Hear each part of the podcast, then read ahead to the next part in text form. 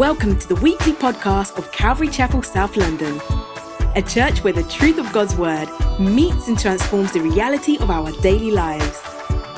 We hope you are impacted by this week's teaching. afternoon, everyone. It's good to see everyone and also to be seen by you. For those who don't know, um, my name's Ephraim and I'm one of the pastors here at Calvary Chapel, South London. And it's a um, tremendous blessing and privilege always to share God's good word.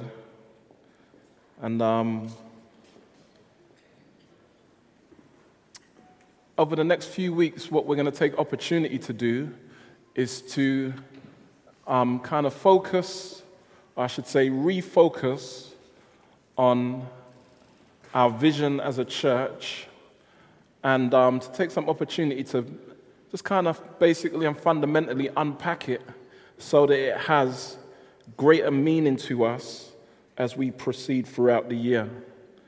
Um, church leaders constantly repeat the fact that if um, vision were held in a bucket, it is a bucket that has leaks.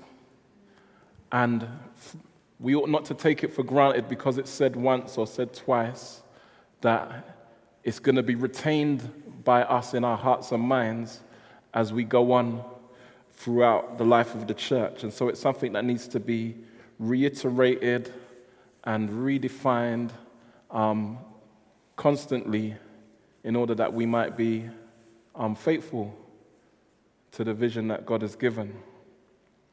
And so, and we're going to take some time to do that today. And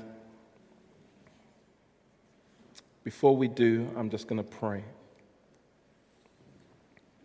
Lord God and Heavenly Father, we do thank you for your consummate goodness toward us, Lord. It's all consuming, Lord. Your faithfulness toward us, Lord. Your goodness and your kindness is everlasting. Your steadfast love knows no end. And um, Lord, as we gather today, we gather as a people who have chosen to be here by reason of your grace. You've given us the capacity to. And so, evidently, we have a vested interest in being here. And ultimately, that is to hear from you. And so, Lord, I pray that you would um, speak to our hearts, enliven our hearts, encourage our hearts, Lord, as we um, consider you in the light of your word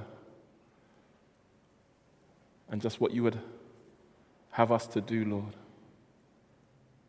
Like Hannah, the mother of Samuel, we say, Speak, Lord, your servant hears. And so speak, Lord. In Jesus' name, amen.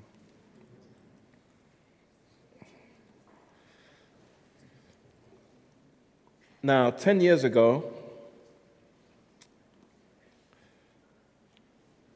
Calvary Chapel, South London, was planted um, out of um, Calvary Chapel, Westminster.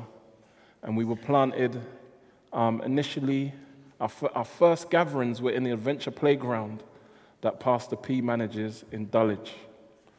And um, he's actually away with his bride this weekend as it's Sarah's birthday, um, if you're wondering where he is.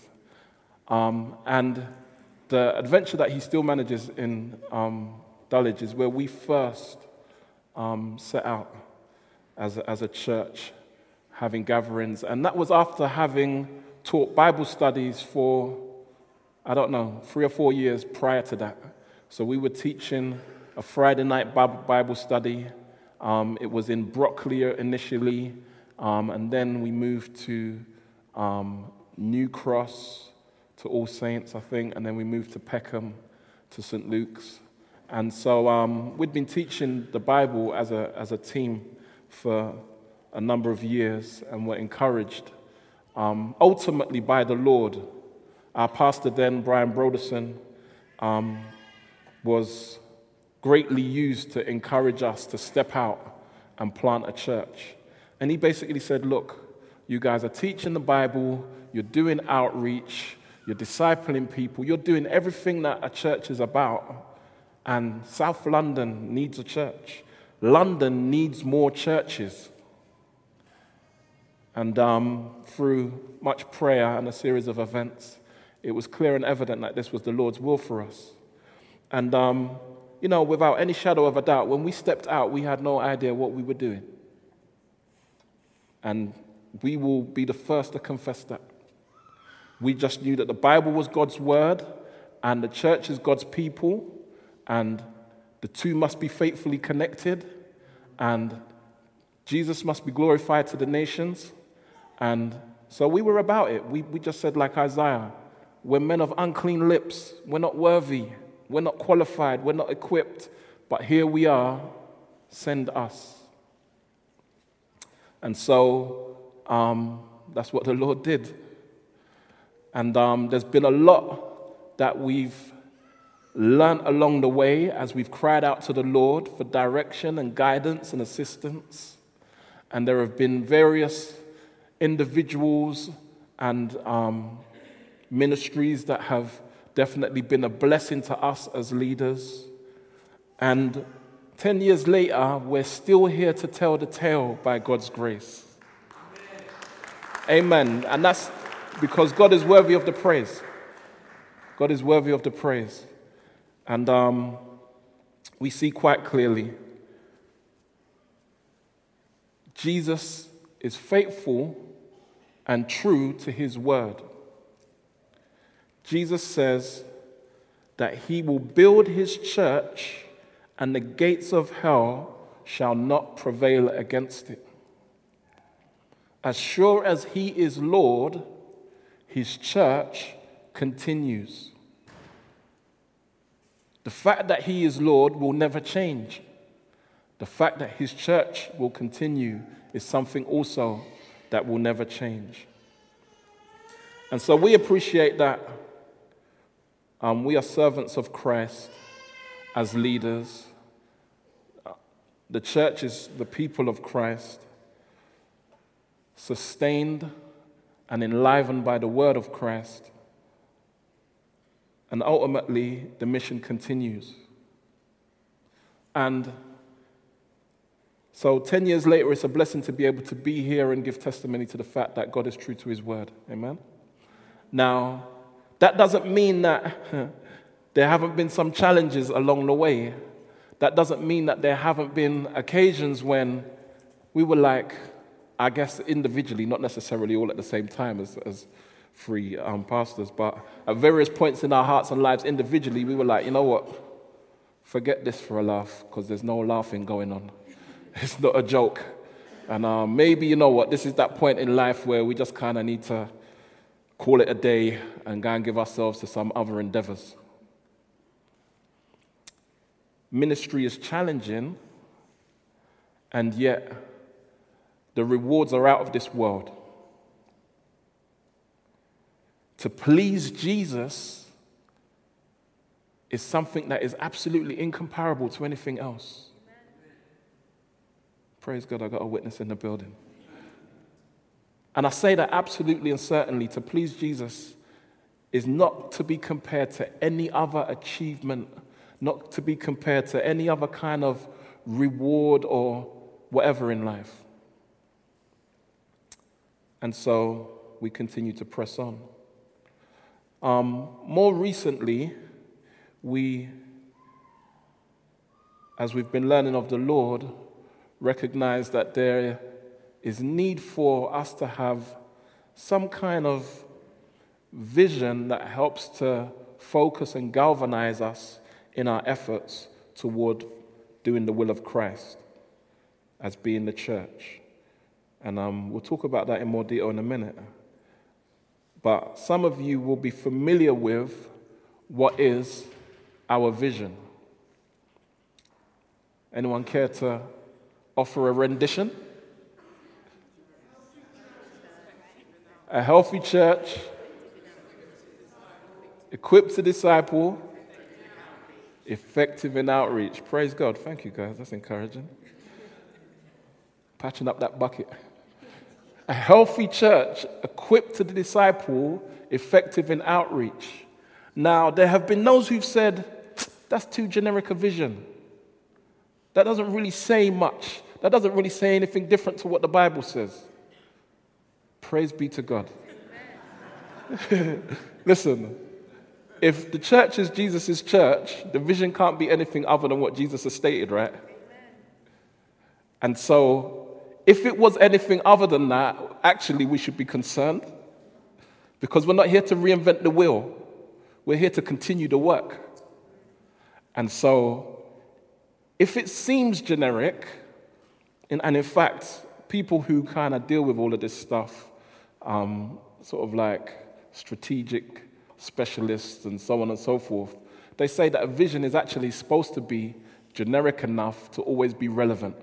You're never ever supposed to really feel like you've got to a place where you have arrived and you are all that you aim to be. Because if that's the case, your vision wasn't big enough. And so we see that this is something that is derived from Scripture, and we'll unpack that somewhat over the next few weeks. And it's fundamental actually to what God says his expectation is through the, the myriad of verses and references to the church and the purpose of the church that exist in Scripture. So, this is basically a, a kind of uh, a, a summary, a boiling down and summarizing of our identity and, and who we're to be and what purpose we're to fulfill as a church.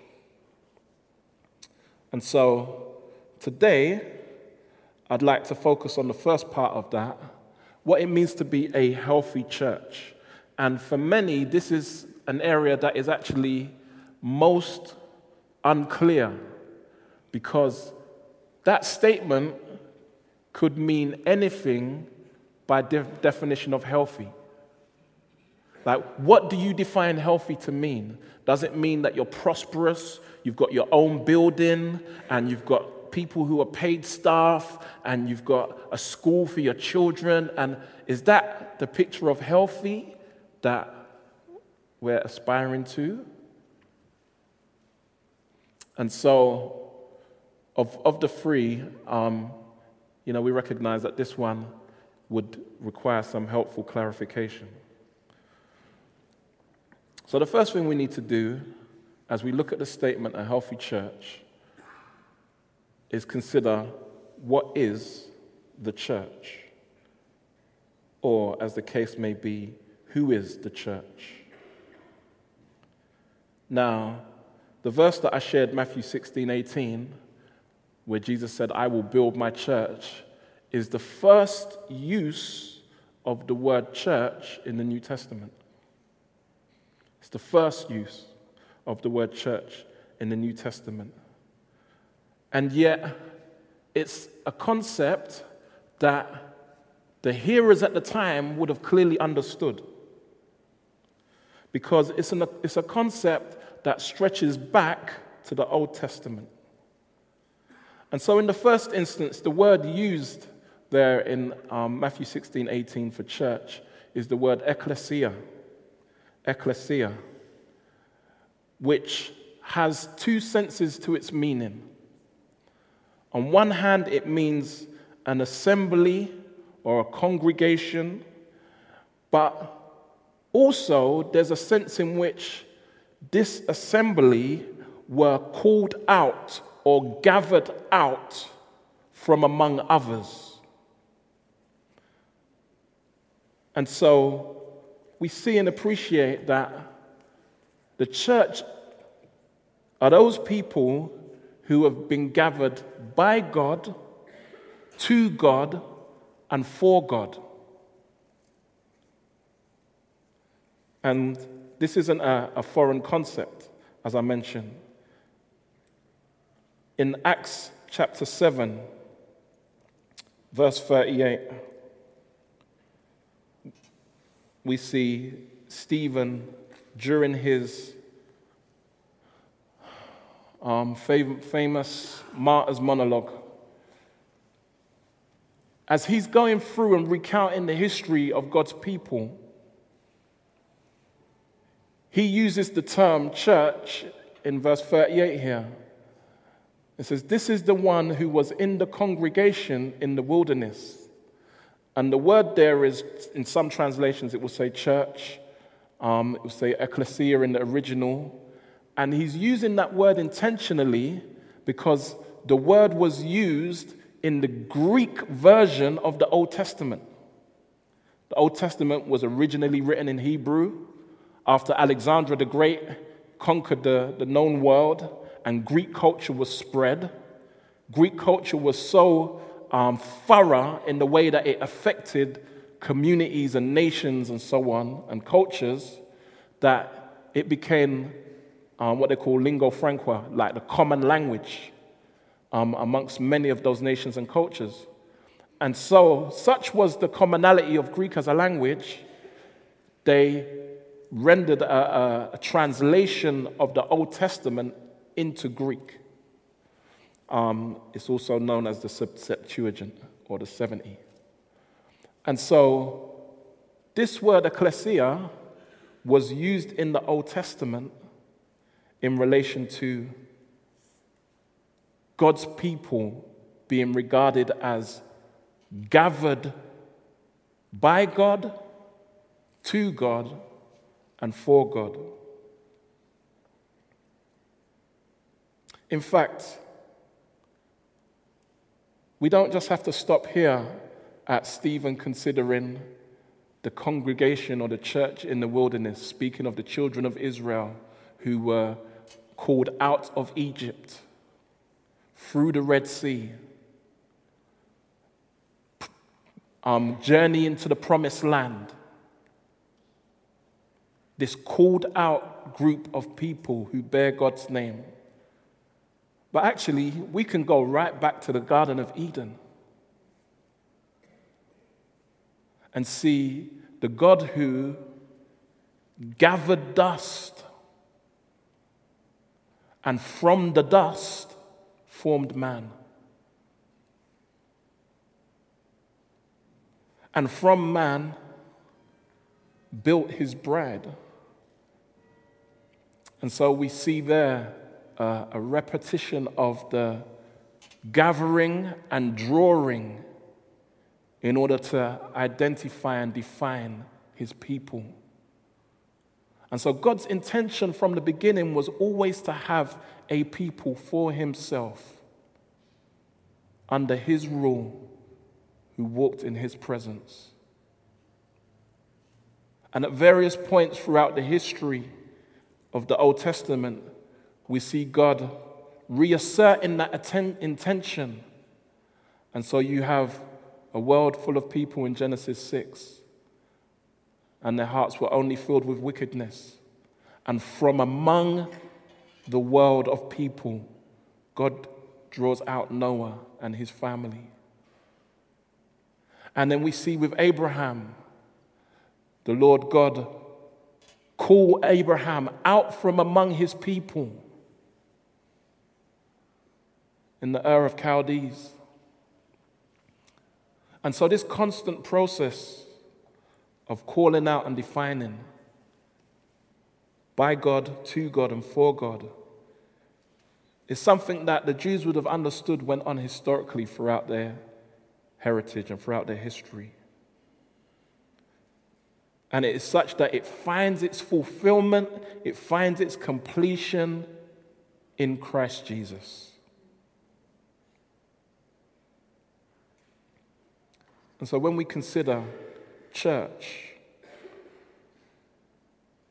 as used by Jesus, it wasn't a strange word to them as they heard Jesus say, I will build my church.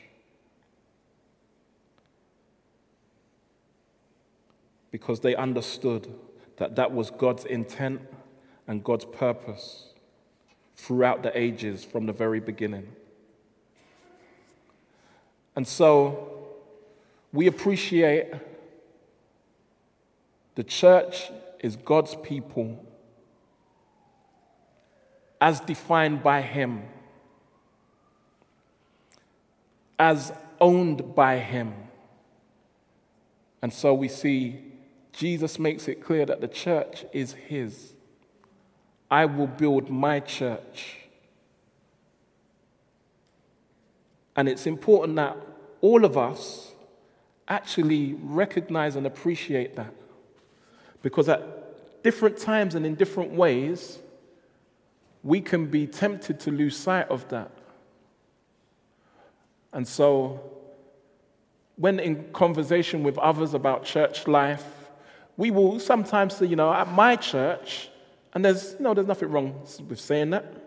Um, it's good and right and necessary that we belong to a church, that we identify um, with a, a committed relationship with a local expression of the body. But oftentimes, when we have those types of conversations where we're talking about my church or our church, it can almost be from a def- defensive posture. It can be from a, a defensive point of view. You know, the, the, the kind of underlying attitude that we see in the playground when one kid says, My dad's bigger than your dad. My church is better than your church. And at my church, we don't do those funny things. At my church, we do this. And we stick to the Bible. And, well, however true that may be, if you are speaking to fellow believers, we must always remember and appreciate that we are one church. There is one church universal who belongs to Christ. And so differences are normal and not wrong. And I want to stress that. I think people today have a real sentimental notion. It's like, why are there so many different churches with so much, so many differences? Um, and I'm, the first thing I'd say is, look, of all the different churches that, that are there, you will find that there are a, a body of people within all of those different churches and even across those different denominations that have core beliefs that they agree upon. They have fundamental understanding that they agree upon and stand upon and celebrate together. Believing in Jesus Christ as the Son of God, the only Savior of mankind and that salvation is only through repentant faith in Him. And there are churches of all different names, shapes, and sizes all across the land and across the world, even, who hold those fundamental truths as core to our beliefs. And so, although there may be minor differences, we recognize that we share fundamentals in common and we are one people in relation to that. And so, Jesus has one church. He has one church expressed in local gatherings. And some people can sometimes find themselves in a place where they neglect to understand and appreciate that. And they think, well, you know what? As long as I'm part of the church universal as a whole, that's all that matters. That's all that matters. I'm a part of the universal body of Christ. And so, if I'm here, there, or everywhere, it's all good. But we see no such picture of the church in the New Testament as the Holy Spirit in many places begins to define the nature of the church. And so,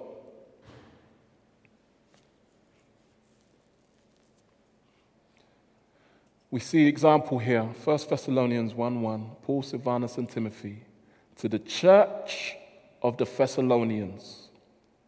And when Paul wrote to the church of the Thessalonians, he wrote something different to that which he did to the church of the Corinthians, as we see him address them in 1 Corinthians 1 2. And then when he wrote to the Ephesians, he wrote something different, although some, in many ways similar, but different to what he wrote to the church of the Colossians. And then likewise, Philippi, the Philippians, and in Galatia. And so, from the outset, we recognize that there, are, there is one universal church with local congregations, local expressions, and both are true. It's not one truth or the other. Both are true at the same time and important to appreciate. So,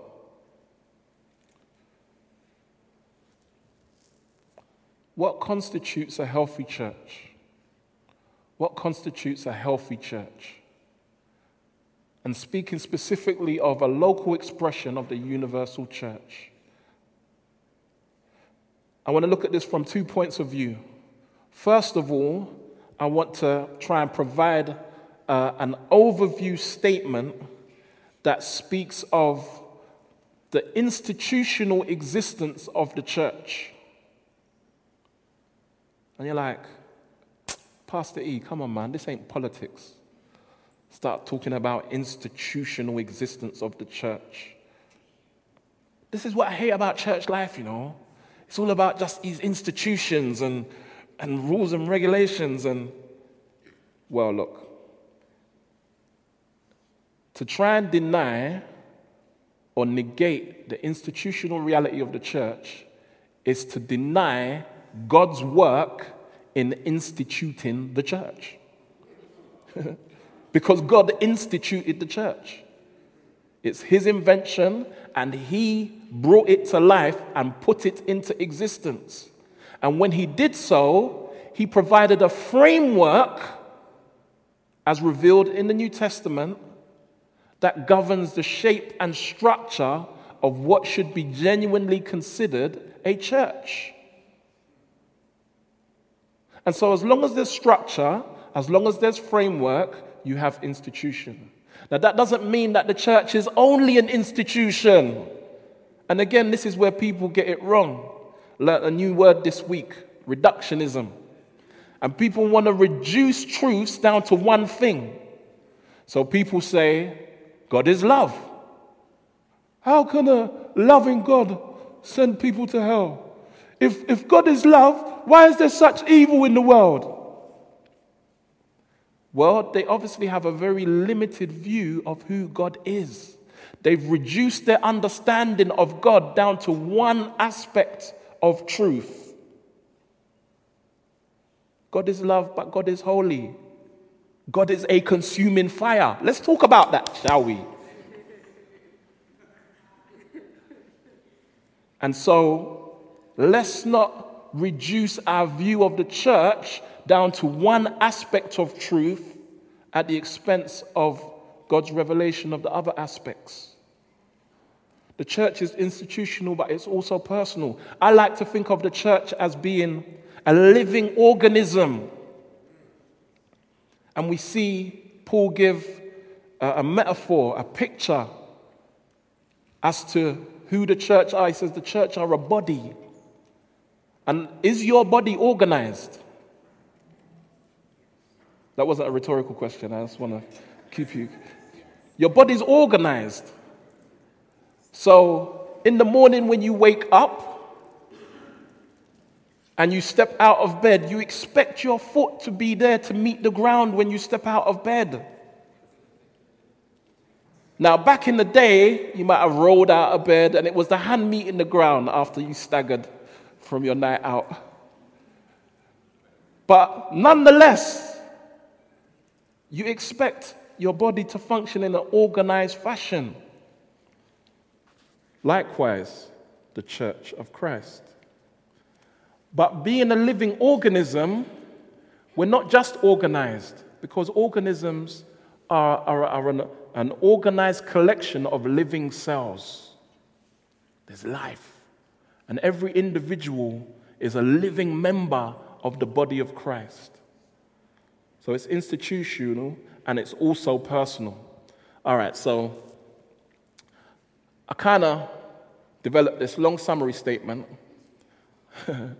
and it's one sentence.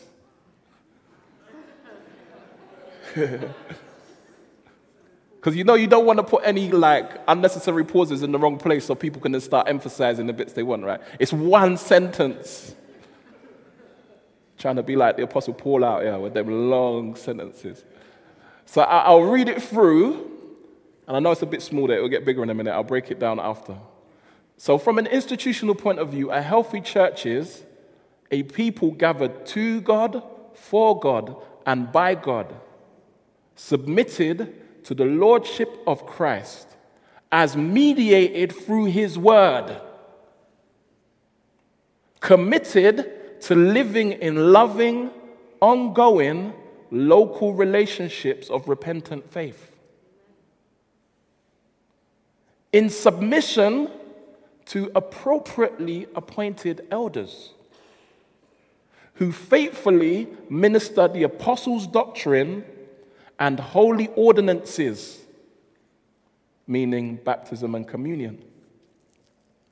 With prayer a priority, protecting the flock and the truth of the gospel, exercising church discipline to the glory of God before the world in a reproductive manner.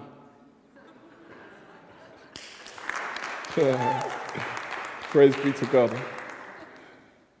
So, the aim of the summary was to really try and cover all the bases. And um, this will be on the, the, the, community group handout, so um, make sure you're on the email list to get that. So, a healthy church is a people gathered to God, for God, and by God. Make it a bit bigger. Just a little bit. Mm. Anyway. Um, so the church is not just anyone who would consider themselves to be a church, church, but it is God's people. And the characteristics of that people then become into view now. Submitted to the lordship of Christ as mediated through his word. Anyone can gather a group of people together and call themselves whatever they like. One of the chief characteristics of the church is that we are submitted to Christ as Lord, personally and individually, and also collectively, and that as mediated or administered through His Word. How many of you know Jesus is in heaven? Yeah, He's in heaven. Jesus, the second person of the Trinity, is not here personally. He is here by his Spirit. The third person of the Trinity, Acts 2, the day of Pentecost, the, the, the Spirit of God came, he brought, gave life, breathed life into the church, and continues with us, empowering us. And so, in the power of his Spirit, as his word is preached, the authority of Christ, the lordship of Christ, is administered. If anyone is not submitted to the word of God, they're not submitted to the Christ of the word.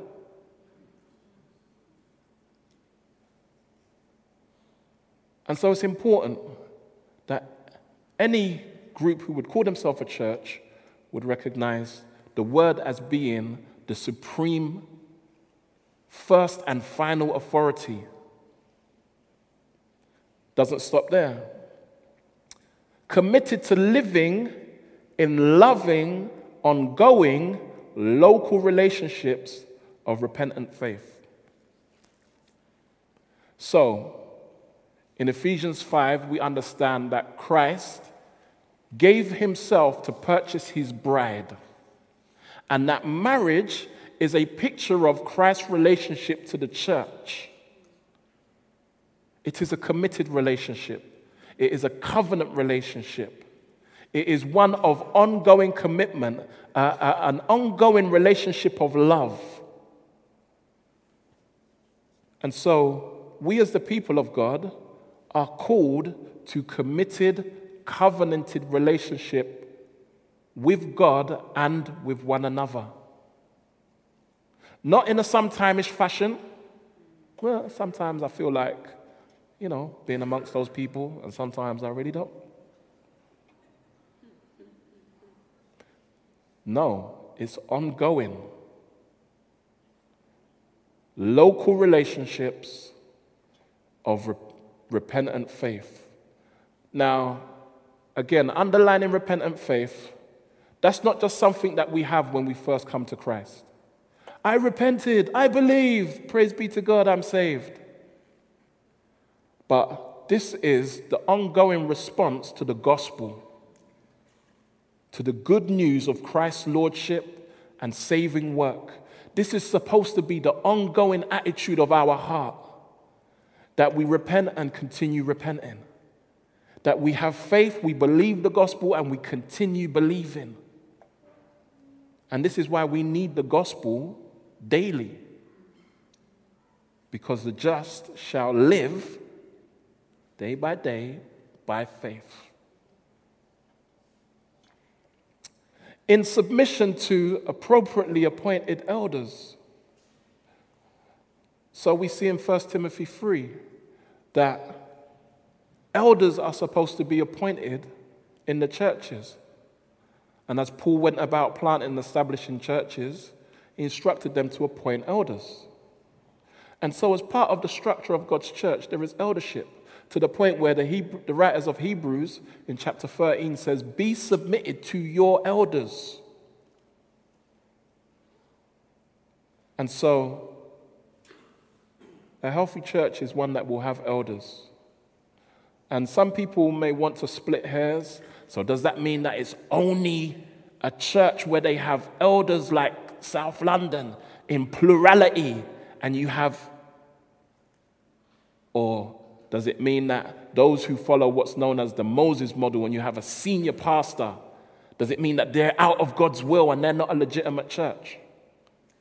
Well, I think you will find quite fairly that even in those churches where they have what's known as a senior pastor, there will be associate pastors, assistant pastors. And my hope would be that their influence upon leadership would be more than just as yes men. Because we see in the New Testament that that is a necessity to a healthy church.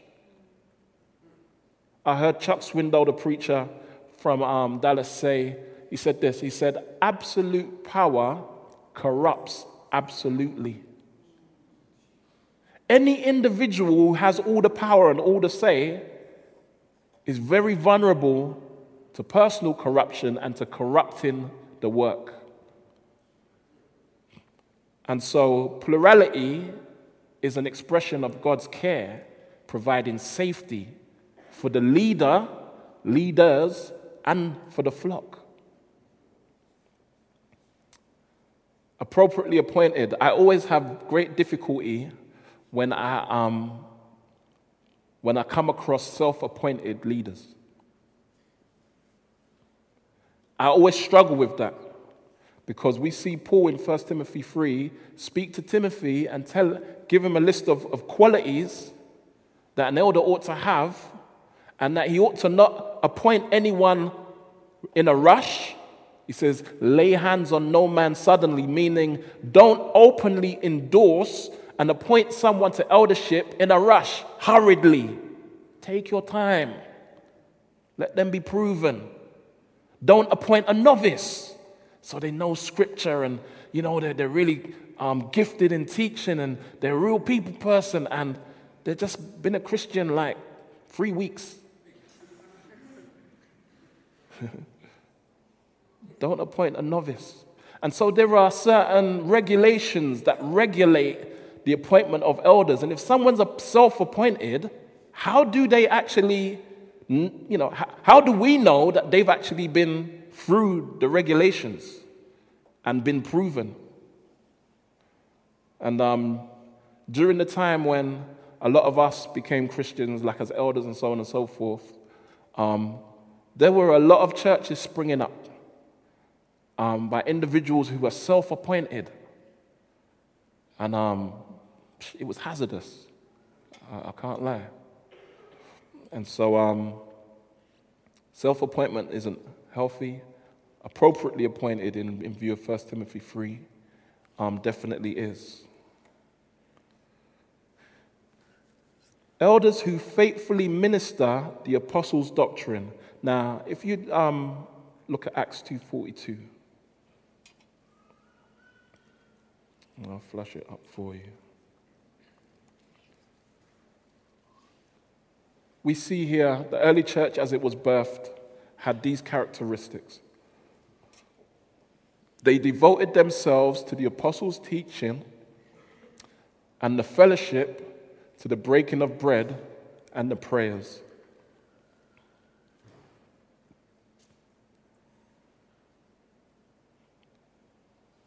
The apostles' teaching, the fellowship, the breaking of bread, and the prayers.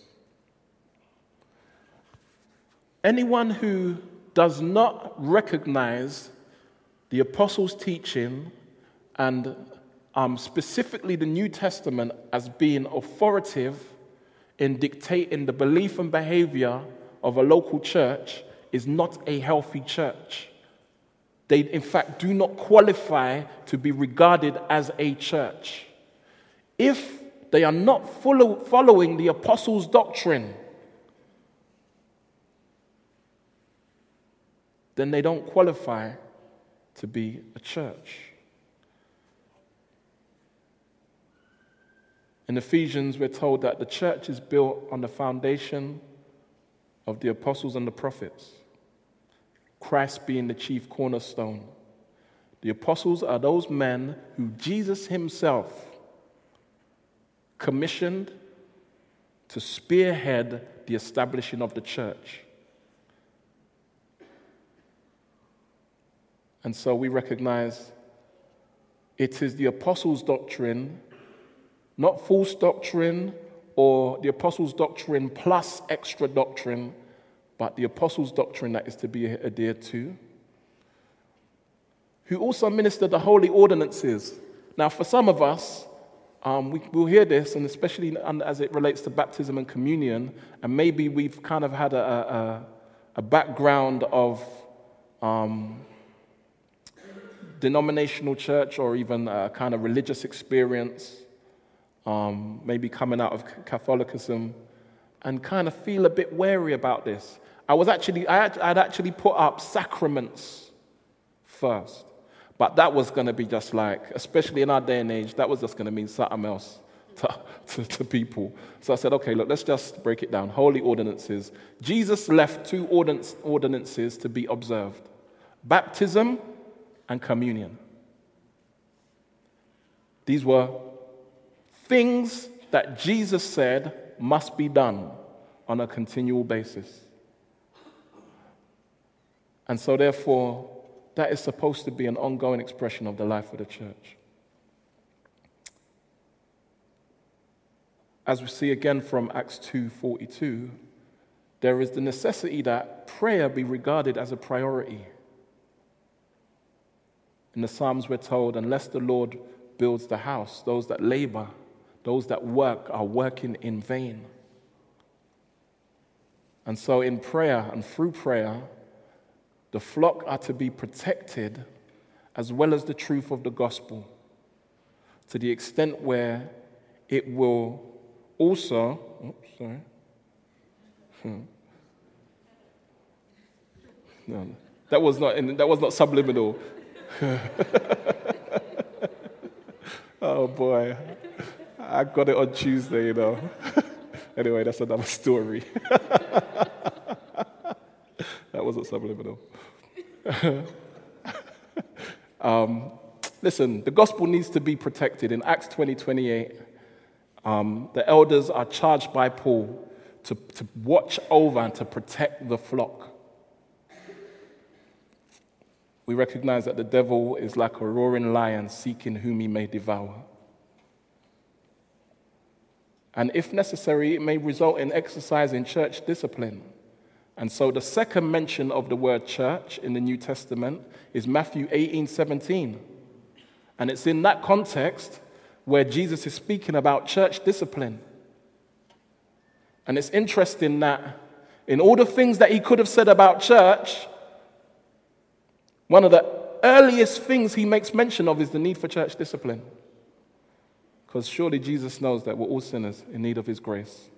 And church discipline is a means of grace by which He aids us to stay focused And so all this is done to the glory of God before the world.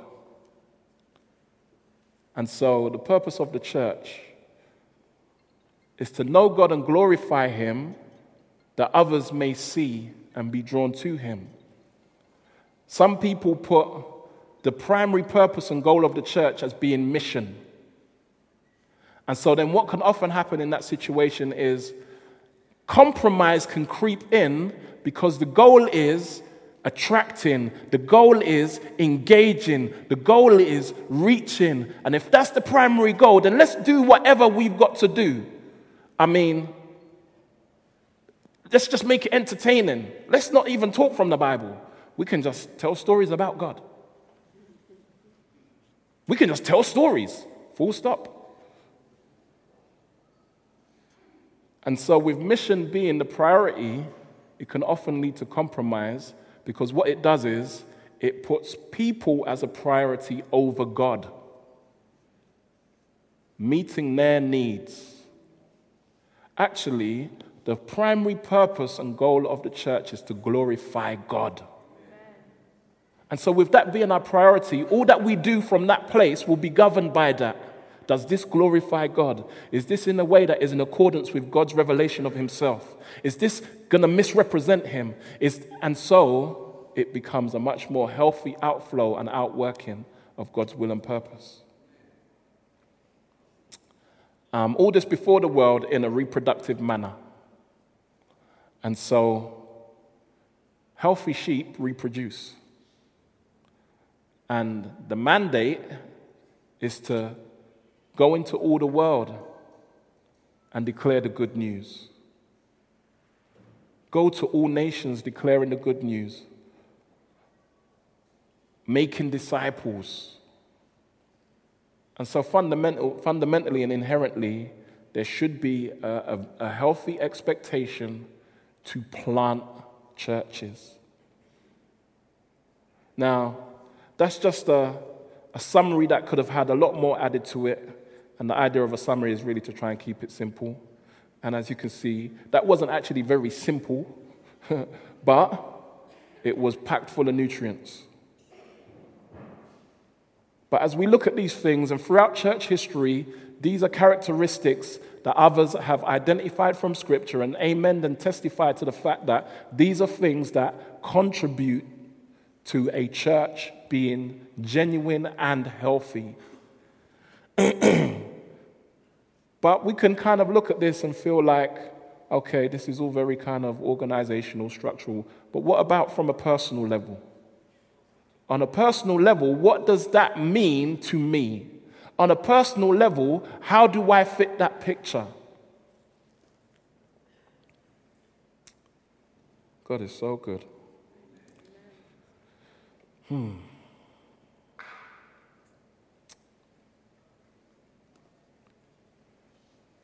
In John chapter 4,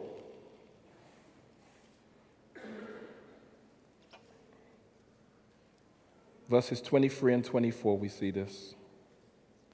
Jesus is having a conversation with a woman from Samaria, right by the well there.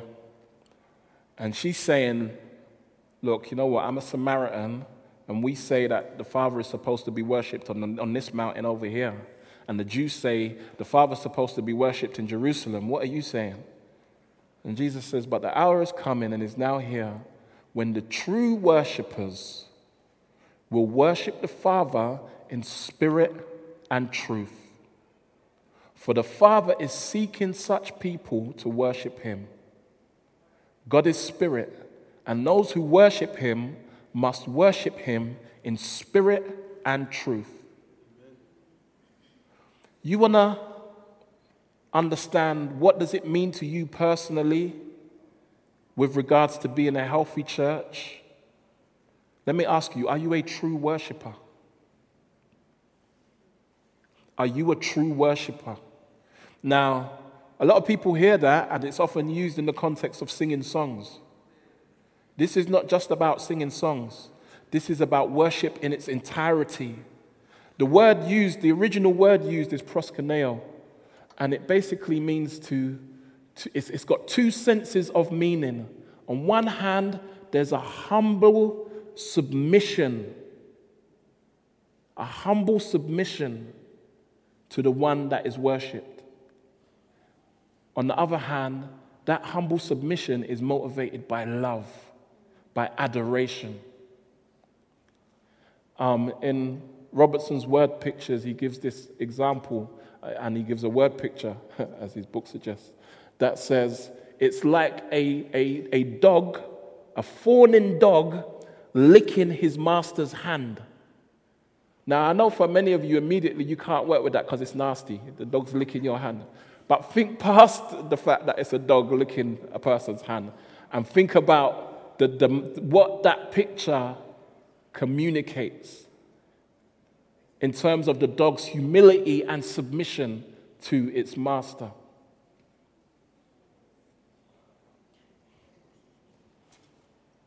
The posture of the worshiper in heart is one who is always laid out, spread out, face down before the master. In complete and utter humble abandonment.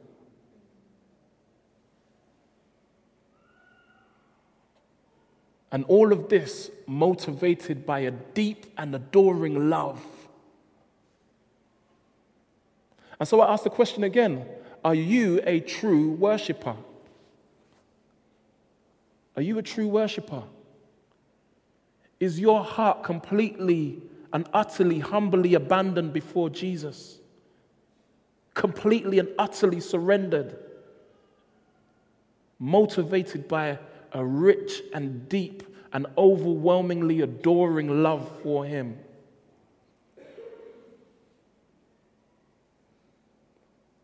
Because if you want to kind of reconcile what does it mean to be a healthy Christian in a healthy church, the church is the people, and so the, the church is only going to be as healthy as the people, right? This is the picture of a healthy, a healthy believer, one who is a worshiper, for whom singing songs is an expression of the adoration. And it's nothing, even if I look foolish, even if I'm croaking with the frogs, I'm making a joyful noise. It's all good because I love Him. If I'm going to serve and lay out chairs, it's an expression of my worship, my humble adoration because I love Him. If I'm going to go and pass out tracts and have people scorn me and abuse me, it's nothing because I love Him. If I'm going to prepare children's church, I've had a long day and it's coming up to the weekend and I've got to. But you know what? We do it because we love Him and we humbly submit ourselves to His pleasure. And we do so in spirit and truth, and we do so from the heart, not just as a matter of ritual. We do so because we desire with all that's in us, because we've had a revelation of who He is and what He has done for us. And so we do it from our heart and we do it in truth, not just general truth, relative truth, but God's truth, God's revelation of Himself. We can only come to God on His terms, thinking that, oh, you know what, my sin doesn't matter. The way I treat my family doesn't matter. The way I treat my brothers and sisters doesn't matter. What I do with my money doesn't matter. Like, all of that is not true worship. Because true worship is worship offered in spirit and truth. Truth. God's word, his revelation of himself. And know this the Father is looking for you if you're that person. He's seeking, seeking, looking for such people to worship him.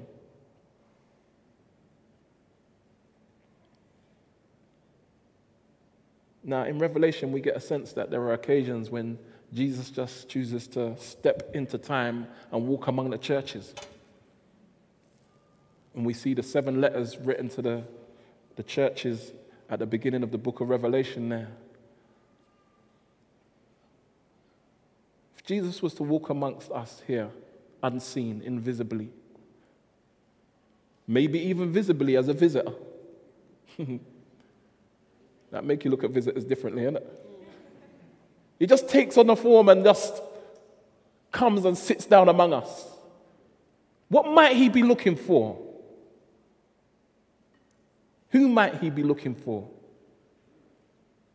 For worshippers. People whose hearts are humbly abandoned to him. Now, this has a practical way of outworking. And when speaking to the scribes, Jesus summarized it in this fashion You shall love the Lord your God, verse 30 there, with all your heart and with all your soul and with all your mind and with all your strength. Anything missing from that? Anything left out? With all your heart and with all your soul and with all your mind and with all your strength. And you shall love your neighbor as yourself.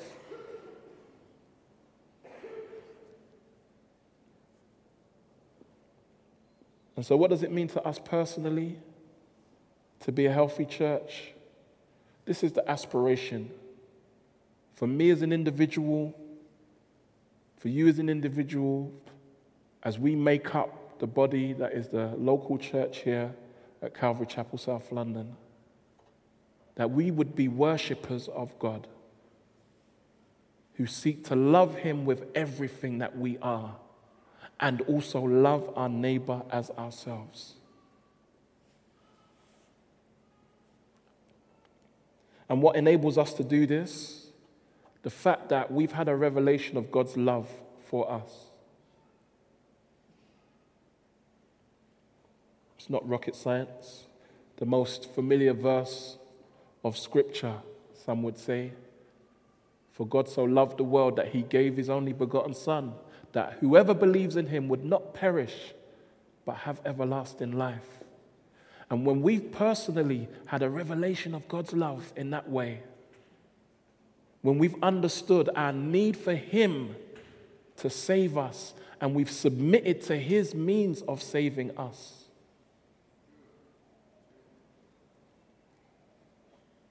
Love is something that we then find irresistible. Something that we can't hold back because we're secure in His love. And as we grow from day to day in an understanding of His love for us, that He demonstrated in doing for us what we couldn't do for ourselves, we are so secure that we're prepared to make ourselves vulnerable and love others, even in the potential face of rejection, even in the potential face of scorn, you know what? I'm going to love you anyway because I'm loved. I'm cool. God is, God's been so good to me. Even if you don't love me, even if the whole world is against me, if God be for me, who can be against me? So fundamentally, this is where the rubber hits the road. See, some people want a church vision that says, yeah, you know, we're going to go into every corner of the neighborhood and we're going to reach the homeless. And we're going to establish a, a, a, a house for the homeless and we're going to bring them in and we're going to. And you know what? That's all great and wonderful. But fundamentally, where any and all of that type of thing must stem from, first and foremost, is recognizing that we are called to be true worshippers of God who love Him with everything that is in us and love our neighbor as ourselves. And that's not, I'll love my neighbor as myself when they're nice to me. I'll love my neighbor as myself when they agree with me. Not at all. And my, my, my, my, consideration is this that as we proceed and throughout the course of this year, God does his work amongst us, that we would see an, a, a real expression, a real outpouring of God's love through us one to another. Because Jesus said, charity starts at home.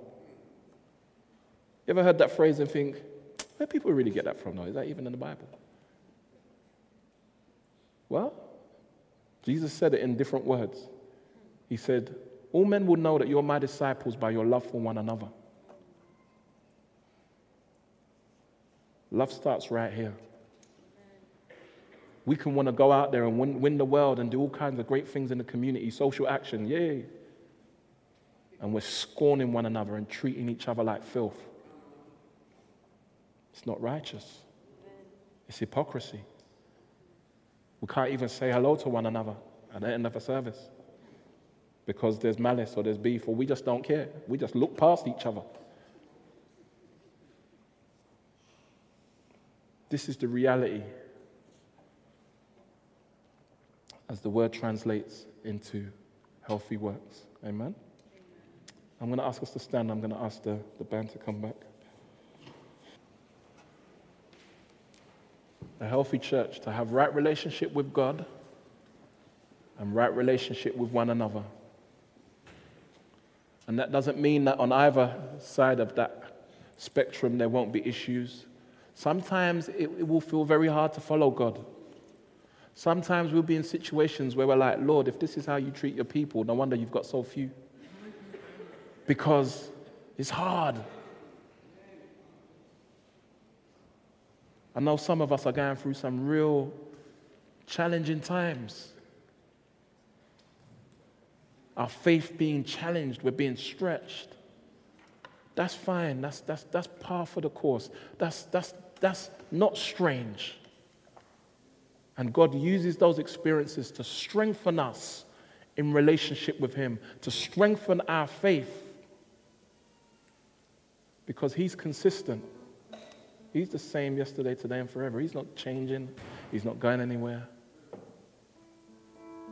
And so, even when there are issues, God is faithful, and we learn to grow in His faithfulness. And there may be some who actually you've not come into a place of right relationship with God. You may appreciate from what's been shared that actually you're not a true worshiper. I spoke to someone this week, and um, it was a weird conversation. I went to the doctors for a blood test. I ended up there for about 45 minutes. Ended up speaking with this nurse, and she said this to me, and it was a weird statement, and it made sense afterwards. She said, You know what? Because I had on like a, a, one of my tops, um, and it, I can't remember what it said on it. And she said, Oh, you're a Christian? And I said, Yeah. And she said, um, um, What church do you go to? And so the conversation started. And then there was a point where she said, You know what? I came to a revelation recently that you can be a Christian and not love God. And I, and I shuffled on my chair, about to say, I, I don't know about that, you know. I don't know if that's really a Christian. But then she went on to clarify what she meant. She said, You know what? I was a Christian for many years.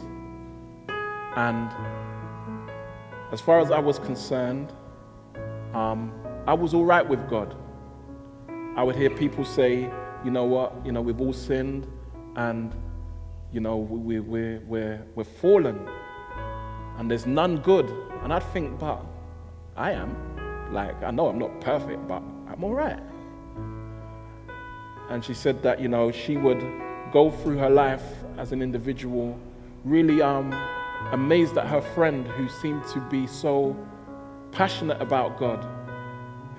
Even though morally she was on, on uh, quite unstable in many ways, she said that she had a relationship with God. Her friend had a relationship with God that she knew that she didn't have, have and she was challenged by that. And that she would do things in order to be seen, she would do things in order to fulfill what was formerly required and routine. And she realized, actually, you know what? I don't love God. And, you know, I believe the Bible and I agree with it and I agree with Jesus. But I don't actually love God. And um, she said that the Lord just began to show her herself and her pride and her self righteousness and just how much she needed him and how much he had done for her. And she said her heart began to melt. And um, so often um, in this country, we're exposed to a Christian experience and can think that, you know what, we're all right with God. I go to church and I, and I you know, follow the rules and I'm an, I'm, a, I'm an upright citizen, I'm a moral person. But not really know the love of God. And, um, you know, we could debate well, did she become a Christian at that point? Some of you are thinking in your mind. Is that when she, you know, when she really got like, you know what? That's God's business. The important thing is that wherever we're at on our journey, we're drawing closer to the Lord, denying ourselves, taking up our cross and following after Him, appreciating His good work that He's done in saving us. And so, if you're in that place today where you recognize that's what you need, then I encourage you to submit your heart to the Lord.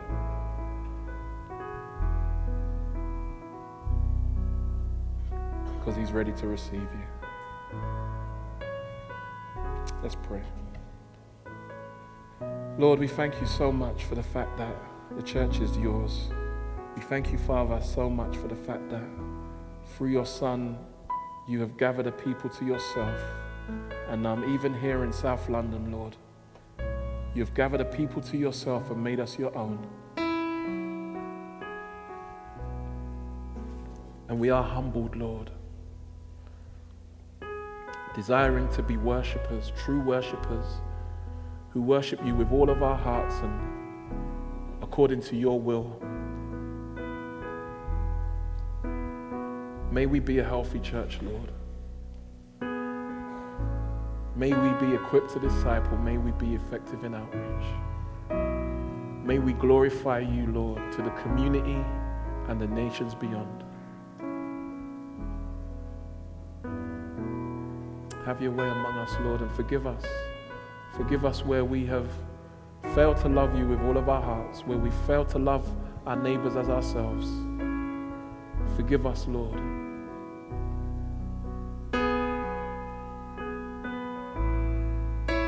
It's only by your grace. Have your way among us, Lord, we pray. In Jesus' name,